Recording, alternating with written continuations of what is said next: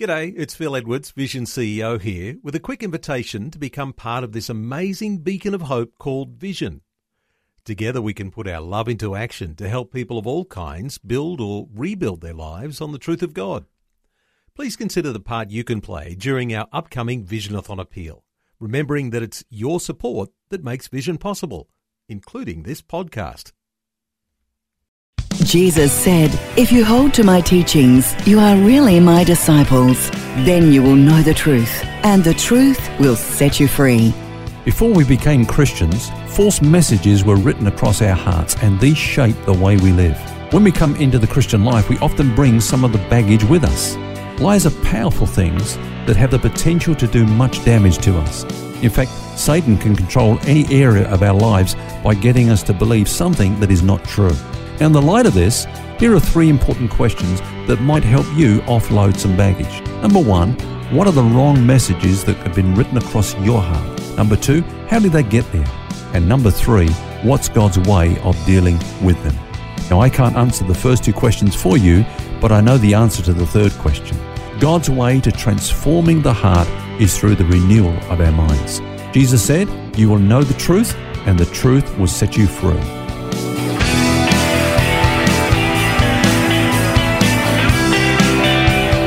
This is Set Free with Ken Legg. Well, thanks for joining us. It's Phil here, along with author and pastor Ken Legg, and this week looking at the subject of guarding your heart. And Ken mentioned the fact that we live out of the reservoir in our hearts earlier this week, that we can't live beyond the level of what is in our hearts. And Ken, you started today's program asking the questions what are the wrong messages that have been written across your heart? How did they get there? And what's God's way of dealing with them? And what are those wrong kinds of messages? What are you talking about? Well, Phil, in my book, What's Eating You, I talk about three major influences that have helped shape our hearts. The first of those is the environment in which we were brought up. Of course, it's during the formative years of our lives that we receive our identity messages and develop attitudes and opinions about life. Mm-hmm. Take, for example, the children of Israel. When they came out of Egypt into the wilderness, uh, take them for, as an example to, of the extent to which our hearts are fashioned by our environment. See, for over 400 years, they had been slaves, and then suddenly they were free. Now, here's the problem they had a new identity, but they kept their old mentality. Their old mentality had been shaped over hundreds of years. They, they, they still saw themselves as slaves. They never renewed their minds so as to bring their hearts, if you like, into alignment with what was now true about their new status. We see that today often with people who've been in prison for a long time and then they get released back into society and they just don't don't think in the in the correct way to be able to cope in that environment. They want to go back. Yeah, that's right, and, and that's what um, the children of Israel did exactly. You know, when they hit a problem, uh, what was their response? Let's go back to Egypt. Now, what a tragedy that was because they were more favoured by God than any other nation, yet they actually saw themselves as victims. You know, uh, every time they hit a problem, they said, This is not our fault. God is to blame for bringing us out of here. uh, we didn't have this problem when we were slaves. Uh, life was better, better then. of course, they had a very selective memory, I think, as we do. And, uh, you know, just like the children of Israel, you know, people today have a, a victim mentality. In fact, they kind of wear T-shirts to say, "Why me?" yeah. You know, like the children of Israel in the wilderness, they feel they've got no control over what is happening to them. Uh, their hearts have been shaped in such a way that they see themselves as victims of their circumstances. This is how life has happened to me. I've just got to wear it. So consequently, they're living in regret. Uh, they're saying things like, you know, if only I had a better education. If only I married someone else. If only I was given a break or had a, a chance to do what they did, you know, and it's it's kind of living as a victim. Mm. I guess a victim mentality, it kind of gives you that luxury of not actually having to take any responsibility for what's going on here and now. Is, that a fair statement? I think it's a very good statement because, uh, you know, the person that um, reasons that way is actually already preparing excuses and explanations for, for why they will fail. A victim mentality tends to sabotage relationships, occupations, uh, ministries, if you like.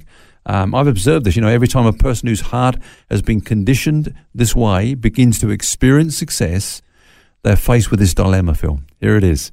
Now that I'm actually getting somewhere, I can't blame anyone else but myself if things go wrong. Hmm. Okay. Now, that means I no longer have a, an excuse for failure. And so they pull the plug on that success that they're enjoying. Uh, they just can't handle it. I've seen it over and over again. you know, sabotaging relationships and ministries and, and opportunities and so on. Now, of course, going back to the Israelites, if they had renewed their minds in accordance with what was true about their new identity, then their hearts would have been totally transformed. They could have said things like, Wow, you know, God has just delivered us from the most powerful nation on earth. How much He must love us. What can't He do? What what won't He do for us? You know, I mean, hmm. just if we would just look at the truth and allow that to transform our hearts, we will live out of the abundance of that new revelation that's in our heart. They were definitely glasses half empty kind of people rather than the glasses half full. You talk about three major influences, and the environment there, of course, being the first one. What's the next one? The second one is what we've been taught. Now, if what if we've been taught wrong things, then obviously that's going to mess with our minds.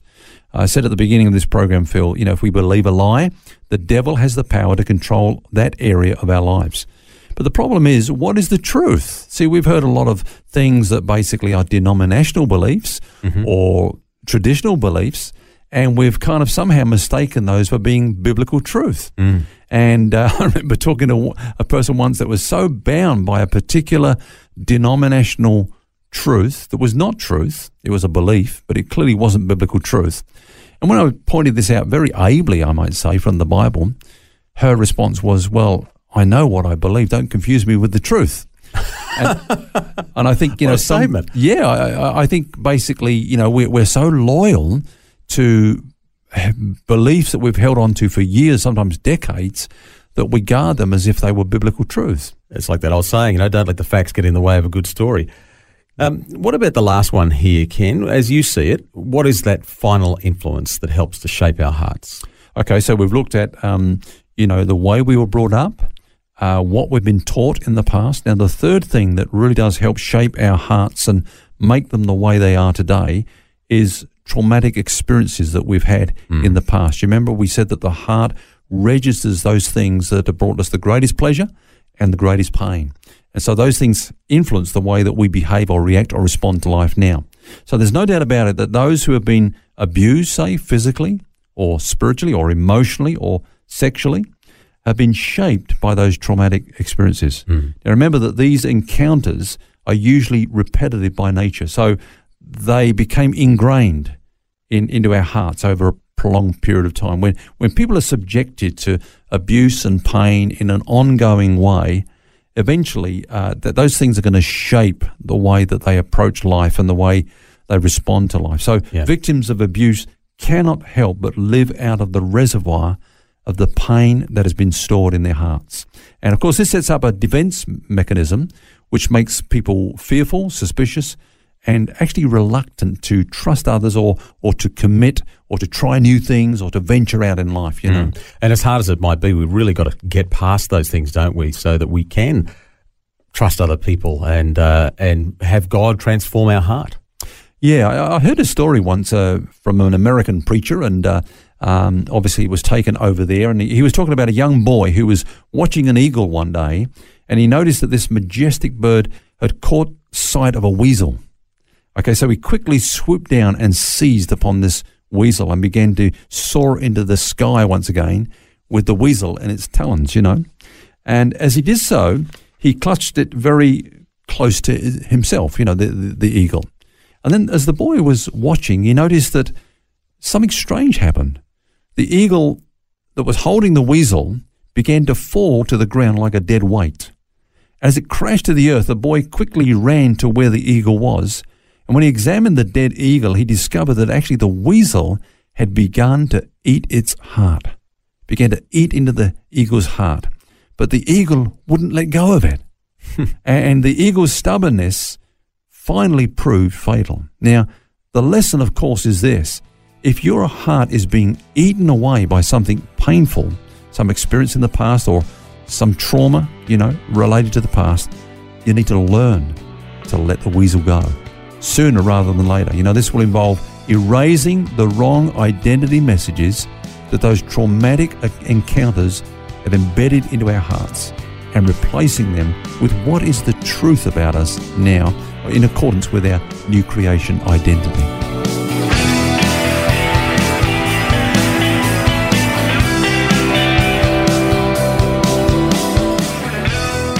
Practical discussion on guarding our hearts, and we'll have more for you same time tomorrow. Until then, remember you don't have to carry that baggage. God wants you to be set free. For books, DVDs, small group studies, and other resources from Ken Legg, including the book What's Eating You, which features topics from today's message, visit the Vision Christian store at vision.org.au. That's vision.org.au.